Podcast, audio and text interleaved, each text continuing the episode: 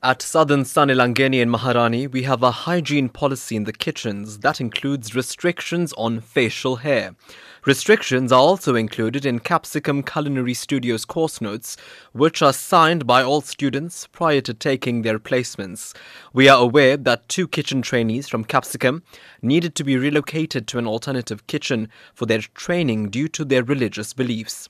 As soon as we became aware of their religious beliefs, we contacted Capsicum and arranged for them to be placed in a halal kitchen where facial hair is acceptable.